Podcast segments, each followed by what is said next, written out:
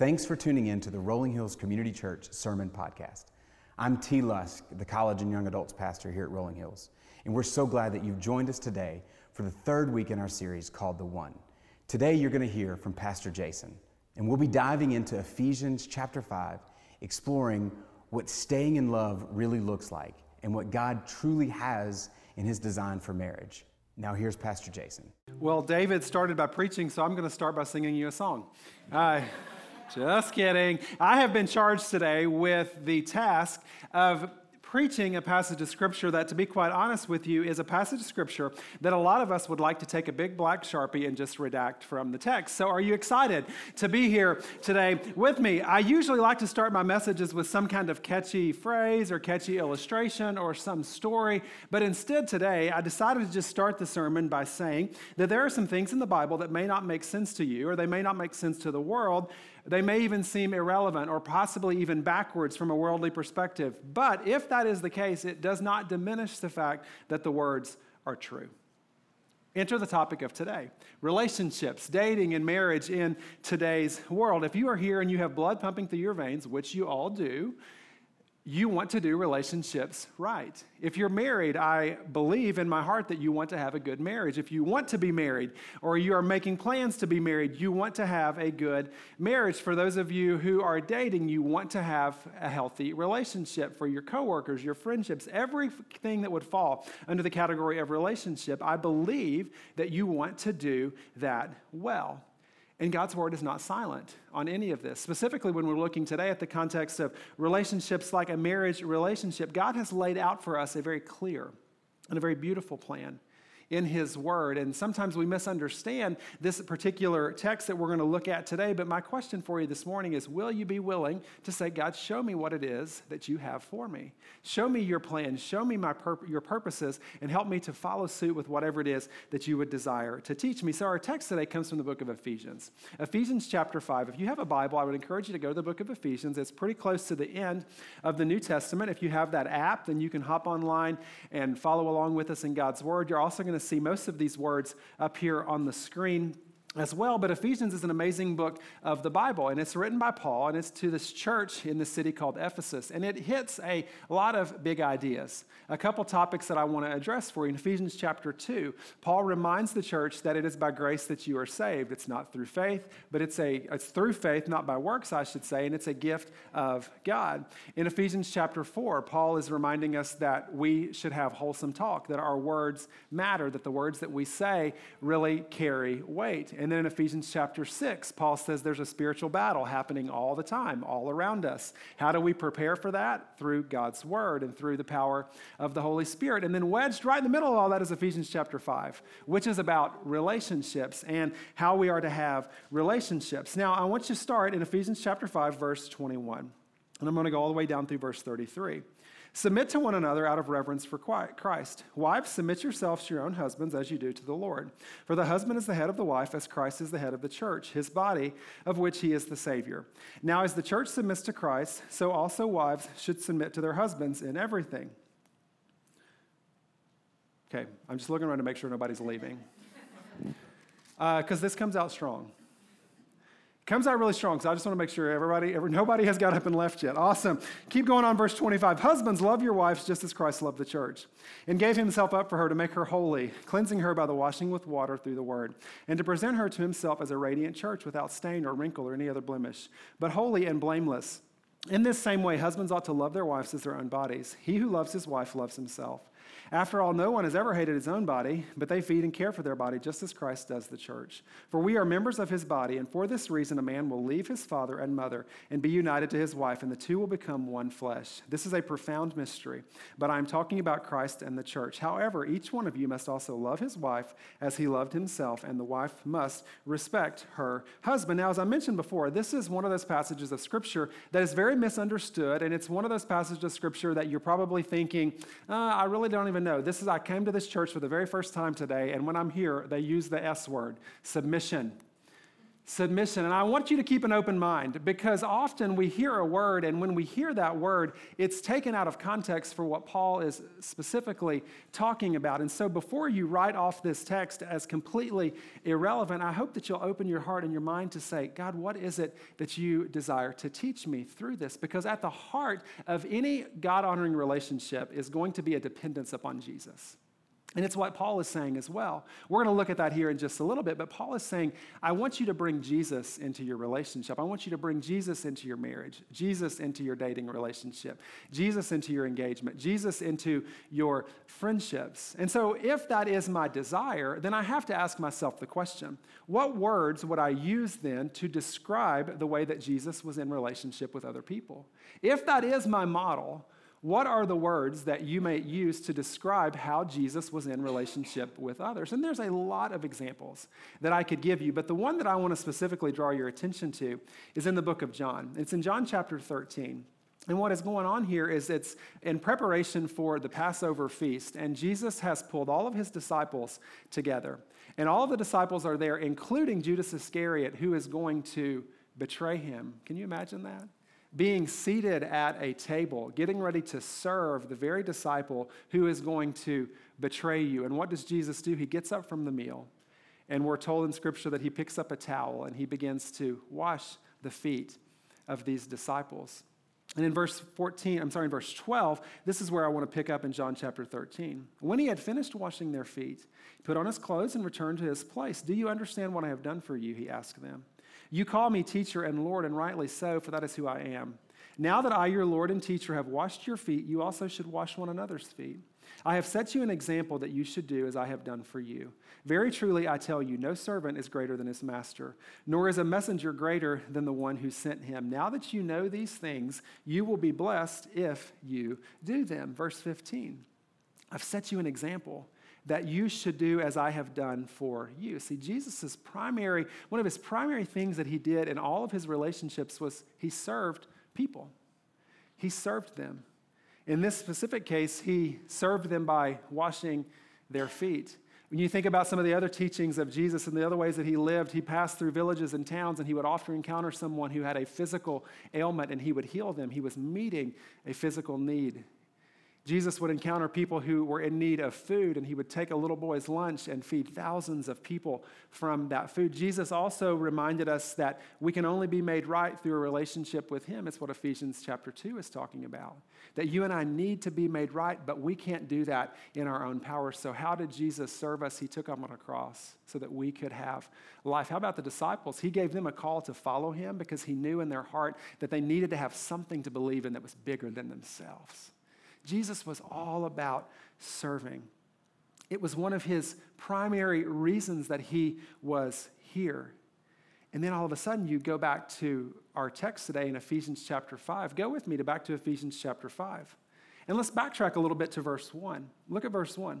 Follow God's example, therefore, as dearly loved children, and walk in the way of love, just as Christ loved us and gave himself up for us as a fragrant offering and a sacrifice to God. See, we are to follow God's example because chapter 5 is all about relationships. And Paul is saying that in those relationships, you are to follow God's example. You are to follow the example of Jesus Christ. What did Jesus Christ do? He served. He served, he served some more, and then he served a little bit more, and then he gave his life. And in case you didn't catch it, he served. Which leads me to a point that I want us to hone in on for just a second, and you see it here on the screens, and if you're taking notes, you can follow along. The most crucial element of every human relationship is what role God has in it. The most crucial element of every human relationship is what role does God have in it? See, the most important part of all your relationships is asking yourself, have I invited Jesus into this? And what does Jesus desire to do? See, Jesus gave his life, he put you first. It was God's plan. God loved you so much, and that's why Jesus was sent. So, is your marriage reflecting Jesus? How about your dating relationship? Is it reflecting Jesus? What about your coworkers, your friends? Are those relationships reflecting Jesus? How about the people that you're in a relationship with that do not have a faith story? Is your life reflecting Jesus? Is Jesus coming out of you to the extent in your words and your actions that people really know what you are about. See, we are to follow this example. And in following this example, we are to look for every opportunity to point people to Jesus and to serve. Serving is so crucial for us to understand what it means to be in God honoring relationships. But how about the world? The world doesn't necessarily give us this mantra, does it? The world doesn't say that healthy relationships are built by serving one another. I think about some of the worldly examples of relationships, and often, in, from a worldly perspective, we will engage in a relationship not because we can serve, but because what we can get out of it. And I want to be friends with you because of whatever benefit it would have to me. Or sometimes dating relationships start for very superficial reasons. Maybe it's solely based on looks, or it might be based on how much money someone would have. And what Paul is saying is, I don't want you to have that kind of relationship, but I want you to have a God honoring relationship, as reminded in verse 1 and 2, to walk in the way of love, just as Christ loved us. And that continues to set us up for the remainder of life.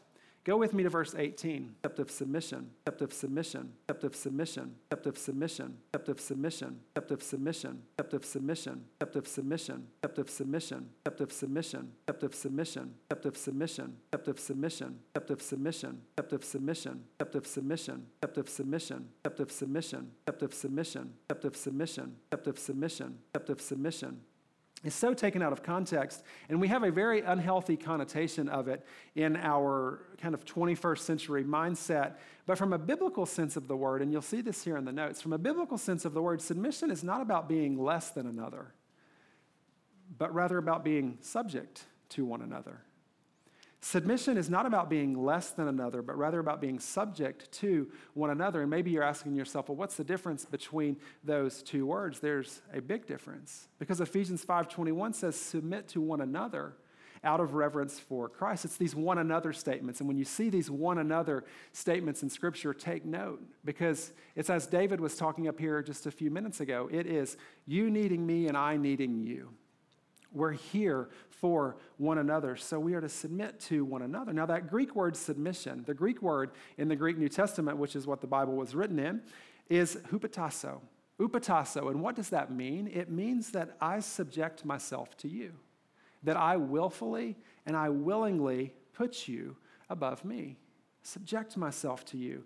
And when I submit to you, I'm not saying that you're better than me. When wives submit to husbands, they're not saying, You are Lord over me, but they are saying, I want to submit to your leadership. It's not saying that I have no rights, it's not saying that I have no voice, but it's rather saying, I want you to take the lead. It's being subject to one another. It's from a mutual perspective. We go to verse 22 and we skip verse 21 because verse 21 is so crucial. Submit to one another out of reverence for Christ. Now, husbands, we're not off the hook here either. Because go to verse 25. Because see, the commission that we're given is very significant. Husbands, love your wives just as Christ loved the church and gave himself up for her. What's Paul saying? Paul is saying, I am to love my wife as Christ loved the church. And hopefully, what this is doing is potentially eroding in you some of the negative connotations of these words. Because a, a, wife is to submit to the leadership of her husband, but the husband is to love his wife so much like Christ did the church that he is willing to do anything for her. How much did Jesus love the church? How much did Jesus love people? So much so that he said, I'm holding back nothing. I will give my very life because that's how you will be made whole. That's how you will be made right. Now, some of you, unfortunately, have been in situations where you have been a member of a relationship and somebody in that relationship decided that marriage uh, was the, the vows of marriage were not going to be taken seriously. Maybe there was an affair or maybe there was abuse. And i want you to hear me that these types of behavior are not biblical and they're not right and so I'm not going standing up here and telling you, I have never and will never say that if you're in a relationship that is of that nature, that you should stay in that relationship and try to work out Ephesians chapter 5. That's not what I'm saying at all. Because, see, the context of Ephesians chapter 5 is really meant for to Christ followers. This is Jesus' model for relationships. And if you've been in a situation where you have been hurt, and maybe you are just ready for me to say amen on this sermon because you don't want to hear any of this anymore, I want you to just know that there is grace and mercy and that God is still pursuing you, no matter how much you might have been hurt. Or maybe you have hurt someone else. Know that God has a plan for you in the midst of all of that. And so, my hope and my prayer is that these would not be words that we would just write off, but that we would say, God, what do you want to teach me about being subject to one another because of what Jesus has done for me? One of my favorite things about my job is I get to do premarital counseling with couples and I'll sit with couples who are, you know, at this stage of their life and their relationship where they're getting ready to, you know, to become husband and wife and we obviously talk about this. And we talk about this specific principle. And I like to do a little exercise with the couples when I get to this point. And so, can I do that exercise with you today? Do you guys want to play along? with this? Okay, thanks, all two of you who are shaking your heads. Uh, so, for those of you guys, you and you, just, just follow along. The rest of you guys just tune out for a second. But what I like to do at this moment in time is to help a couple understand how God has uniquely made them that He's made me as a man and He's made you as a woman for a variety of reasons, and we're different, and there's a lot that we have in common, but specifically as a husband or a husband to be. There is a role that you have, and there's some things that God is asking you to do. First and foremost is that you are to love your wife unconditionally, and that you are to tell your wife that you are so happy to be in a relationship with her and you tell your wife, you know what, I'm going to put all of your needs above my own. And that means that when I have an opportunity to stay late at the office, but I really should come home, I'm going to choose you over work. It's telling your wife, you know what, I want to listen to you. It's asking your wife, how can I serve around the house? And for some of you guys, that's going to require you to reach down and pick someone up off the floor because it's the first time that they've heard the question, how can I serve you? It means as a husband pursuing intimacy with her and understanding that she is really more of a slow cooker and you're more of a microwave. And that 10 p.m. intimacy really starts with actions and attitudes at 7 a.m. that morning. It's about you not leaving the responsibility of raising your children solely to her. It's picking up your wet towels off the floor because she is not your mother. And it's not making her wonder about, are you passionate about faith, but it's you leading your family in Bible study and prayer. It's not her that has to get up every Sunday morning and drag the whole family to church, but it's you taking the initiative and it's you leading. It's not just buying overpriced roses and cheesy cards from Walgreens on Valentine's Day, which, by the way, guys, I think we can do better. It's bringing her home roses on a Tuesday because, in God's good grace, He lavished up on you this awesome gift. And then in that moment, I like to turn to the bride to be, and I'll turn to all of you today and say, Would you have any issues with someone leading you that way? Would you have any issues, quote unquote, being subject to someone who led you in this capacity? And I've not had a soon bride to be in premarital counseling say, Oh, yes, I would. That is so 17th century. And I'm not going to ask you today because I don't want to get embarrassed if somebody would raise their hand and say, No, I don't want that. But the reality is that often when we get to that part of the conversation, instead of anger, sometimes what I see is tears streaming down faces because I can see in their heart that these young men and these young women desire a God honoring relationship.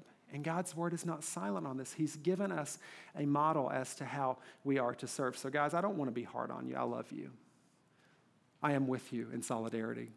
I don't want to be hard on you, but let's be men who think so highly of our relationship with others that we can't help but serve and put others above ourselves and think of ourselves secondly. And, ladies, affirm the men in your life and find ways to mutually submit to one another and bring Jesus front and center. And I promise you that when you do those things, you begin to have less of a problem with Ephesians 5 and you start a painting Ephesians 5 in your kitchen. You put this on a cross stitch and hang it up in a place of prominence because you realize it's not a bad phrase, but it's something that is so desirable. I will never forget about a year and a half ago.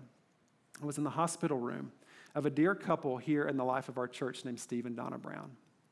And about a year and a half ago, um, Steve went home to be with Jesus. And he and Donna, um, he was a, just an amazing man of God, and Donna is just an amazing person. And I called her actually this week because I wanted to share this story and I wanted to get permission. And um, Steve and Donna had been married at that point in time for 52 years. And I was sitting in the hospital room and standing with the family uh, when Steve breathed his last breath. And sitting around him, standing around him, was Donna and their sons. And let me tell you what was not in that room there was no hatred, there was no animosity, there was no infighting, there was no arguing over the estate. There was no talk about who gets this and who gets that. But you know what was in that room? There was a lot of laughter. There were a lot of tears. And there were a lot of great memories being shared. And at the center was this precious woman of God named Donna, who for 52 years had been treated like royalty. Donna shared with me a little bit later Steve always put God first. Steve always put me first. Steve always put our kids first. Steve always put our grandkids first. And Steve, in fact, Steve always put everyone else first. And friends, right there in that hospital room, I caught a glimpse of what I wanted. I thought, that's what I want. This is what I want. I don't want the worldly version of a relationship. I want this. Because, see, this is right and it's biblical and it's God honoring. And the reality is, I think that most relationships actually start with that kind of intention. If you're married in the room, I don't think that you got dressed up in the, you, spent more time on your wedding day to get dressed up than you ever will in your entire life. You did not walk down to an aisle with bad intentions. You wanted it to work out well. You still desire for it to work out well. But as Proverbs 29 18 reminds us, when there's no vision, the people will perish, or when there's no revelation, people cast off restraint. See, first dates start with good intention. Dating relationships start with good intentions. Marriages start with good intentions. The reality is, though, relationships, and you see this on the screen, are built with good intentions, but good intentions will only get you so far. Relationships are built with good intentions, but good intentions will only get you so far. It's kind of like a workout plan. Starts with good intentions, but good intentions only get you so far. Healthier eating, good intentions, but those intentions will only get you so far. Perhaps you sit on an altar or you're going to stand at an altar someday with the best of intentions, but see, it takes work to consistently and continually find ways to wash the feet of another person. It takes so much effort to not sacrifice the most important people in your life for the wrong reasons. And we need each other, and we need to hear these stories of encouragement to continue moving forward in our journey. In fact, I want you to hear a story about that this morning. I'm going to invite up Tim and Jennifer Ranson. And Tim and Jennifer Ranson have been a part of our Nolensville campus from the very beginning. And Tim and Jennifer are awesome. And as they're making their way up here to the stage, I'll tell you a little bit about them. Uh, Tim uh, and his family recently, just within the past um, couple months, actually um, sold their family business. They were a uh, owned Delta Stage Lighting, and Tim uh, had, had led and been at the helm of that business for over 30 years. Um, and Jennifer is incredible and it's just such a wise leader and leads so passionately here in our church. And um, by day, she's the COO of the Bridge Ministry uh, in downtown Nashville, the working with the homeless population, but also um, kids all throughout the Na- greater Nashville area. And so they're really, um, really, really incredible um, leaders. And I'm so grateful for you guys sharing with us a little bit today. But some of you, some in the room, may know Tim and Jennifer's story, and there's many people that don't. And so, why don't you guys hit just a, uh, a, little bit about your story, some of the things that God has been doing, and some of the maybe some of the challenges that you guys have gone through? Absolutely. Well, Tim and I met years ago. Uh, we've been married for 28 years, and we met years ago at one of the lowest parts of my life. I had been attacked and um, had just given a baby up for adoption, and that's how we met. And God turned just um, our meeting into beautiful friendship, and then that friendship into just a remarkable love. And uh, we did just what you said. Um, and we stood at that altar and, and we said, for, you know, richer for poor, better for worse, sickness and health. And, and, um, and we got married. And that was the beginning of a beautiful journey. Today, we have a couple of our kids here with us. Um, they're always here with us, but we have. Uh, Carter is not here. He's our oldest, and he'll be 25 uh, coming up, and now is married. Um, and they just bought their first house. And then Miranda is right here. And Miranda is 22. Um, and then uh, she's about to be married to Daniel, this bright redhead here on the front row. and, um, clearly, he's marrying into the family.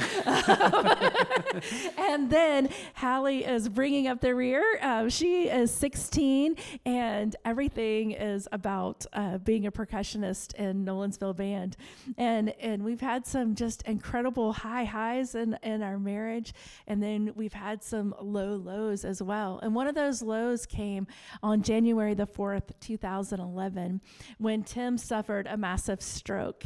And in that moment uh, you know, the doctors were not hopeful that he would live. The doctors actually uh, tried to convince me to go home and leave him and to plan funeral services because he would pass away. And then when he kept living, um, they told me that he would be a vegetable. and There'd be no way that he could be anything but completely bedridden, and that I needed to find a facility to put him, him in. However, clearly, Yeah, that, I like to say. not our story. yeah, this is not a hologram. This Right. is a real. This is a real person. that has not been our story. So uh, God set us on a healing journey, um, one that has not been easy, but one that has been beautiful. I oftentimes call it brutal. It's been brutal, brutal, but yet beautiful, and we wouldn't trade it for anything. Well, guys, tell us a little bit about. So again, you did. You you had those wedding vows, and you told us in one of the previous services that they were the KJV version, the V's and the vows. But you made a commitment to love and to cherish and to thick and thin and richer for poor, sickness and health. Over your marriage, how have you seen those vows really be lived out? What are the what what what would you say about those vows and, and how they've been lived out? uh, choice. Choice, yeah. We just see them as choices.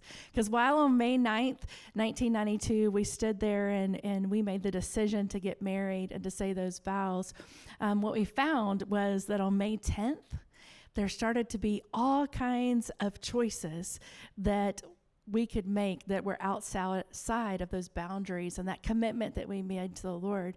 But what we found is uh, to the Lord and to each other. But what we found is just incredible peace, the most um, um, internal fulfillment and joy came when we would say yes to those vows, when we would say yes to keeping those vows. And it wasn't that there was there wasn't opportunities to go outside of them, but as we pressed in and really leaned into Jesus and what His Word says, then He would give us the strength and the wisdom and the tenacity to say yes, and through that we would find just such great fulfillment and joy.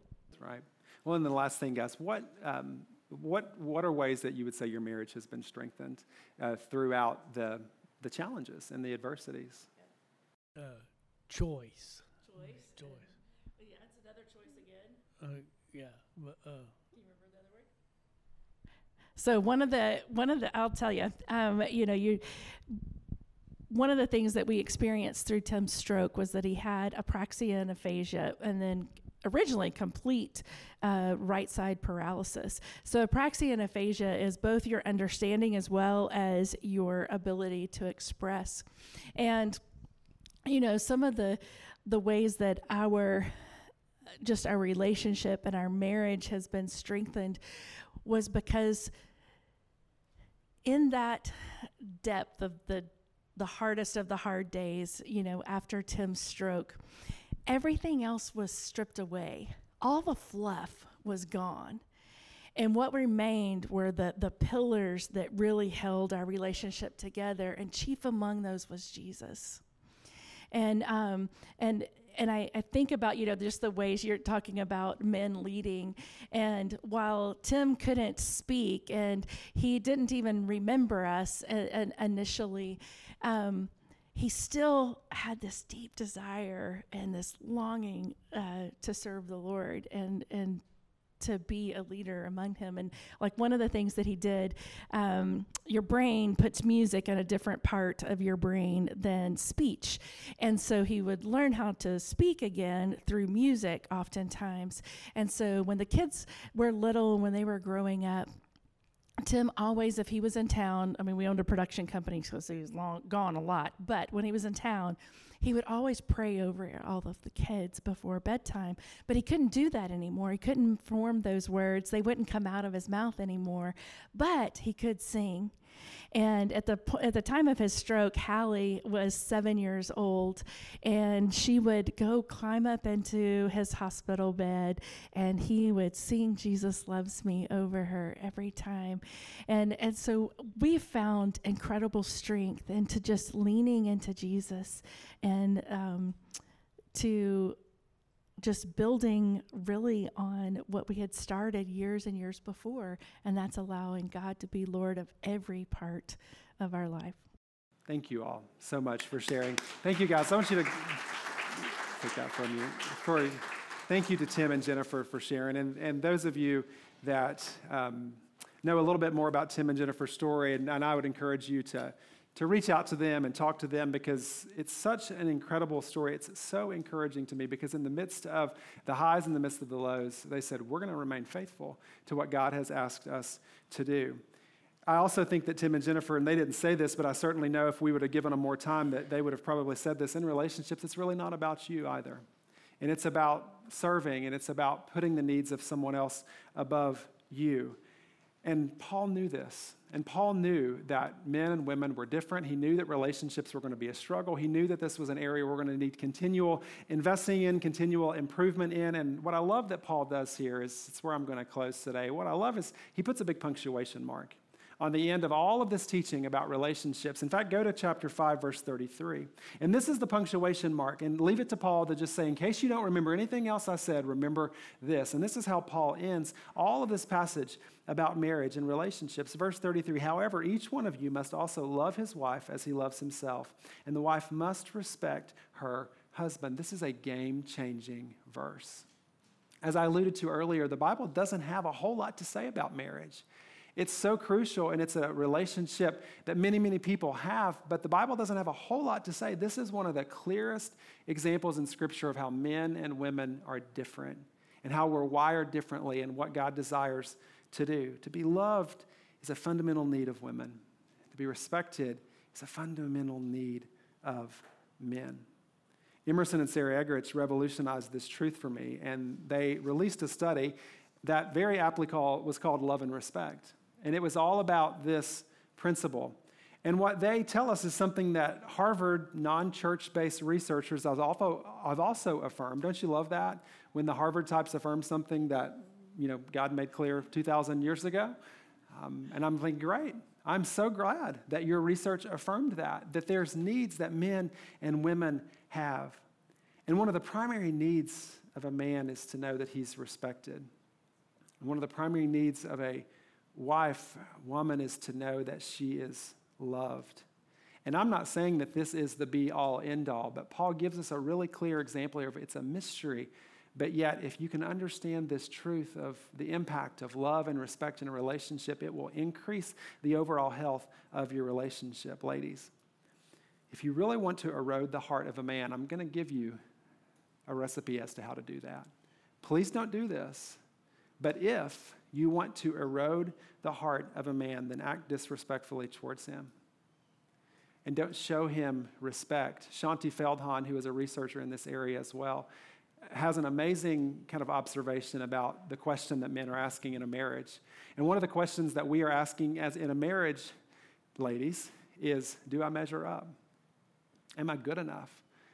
Am I valuable enough? Do I have worth? Am I providing enough for our family? I'm not making this stuff up. And that's at the heart of that respect principle. I had known my beautiful wife, Jacqueline, for several years before we started dating. And to be honest with you, one of the most pivotal moments in our relationship that took our relationship from just a friendship to eventually going on our first official date, one of the things that really encouraged me, flipped the switch in my mind, however you want to word that, is we were leading a community group together. And we were both at Rolling Hills, and we were leading a group that had, you know, people that weren't married and all those kinds of things. And we're finishing the group one night, and um, we go outside, and we're standing in the driveway of the house where we're leading the group. And we're just talking, and she looks at me in the eye and she says, You know what? You do such a good job leading that group. And then she follows it up with, In fact, of all the groups I've ever been in, you lead the group better than anyone.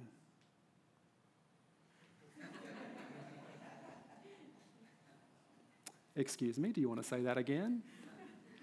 You lead that group better than anybody. To this day, when I'm done mowing the yard, which at our house is about a two hour process, and I come in and I have mowed that yard without fail, she looks me in the eyes and she says, Baby, that yard looks so good. I don't know if you think my sermons are the best that you've ever heard, but she does. And she tells me every week that sermon was better than the week before. And she might be even making it up. I don't care. How do you think that makes me feel?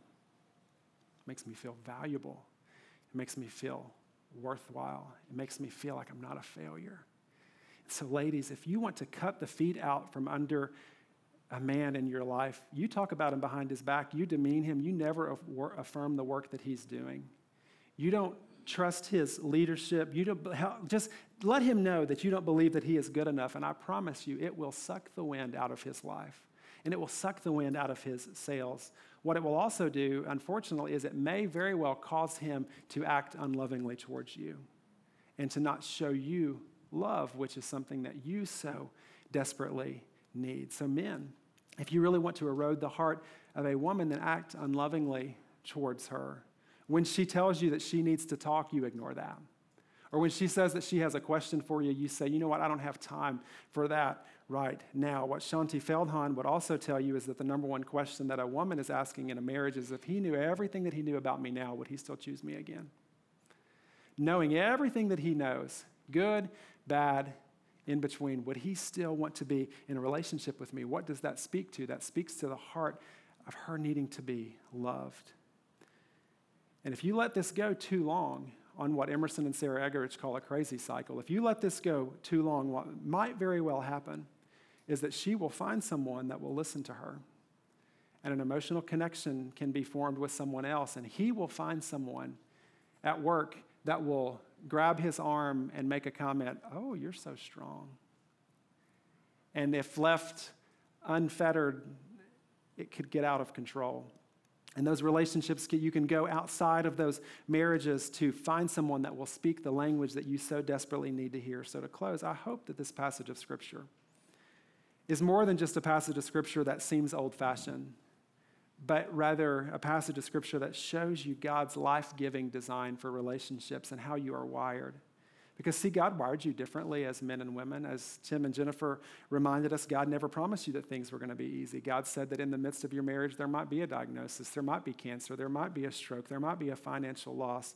But He did tell you that the healthiest key to that relationship is to invite Jesus right in the center of it. So, my question for you is how are you going to serve those most important people in your life? How are you going to follow that example of Jesus? And don't be surprised if it is the most important thing that you do in every relationship here on earth. Let's pray. Lord, thank you for this beautiful morning. Thank you for this day. Thank you for your promise that you have loved us. You loved us so much that you gave your one and only Son so that we could have life.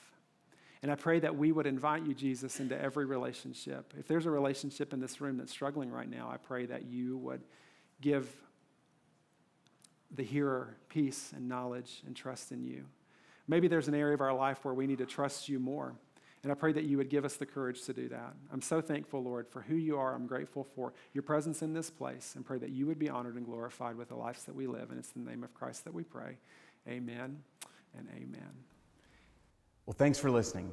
If you want to learn more about Rolling Hills and what's going on in our church, you can download our app. Also, you can visit our website at rollinghills.church. From there, you can follow us on Instagram and on Facebook and stay to, up to date on what's happening at the church and ways that you can connect. Thanks for listening. We're so thankful for you.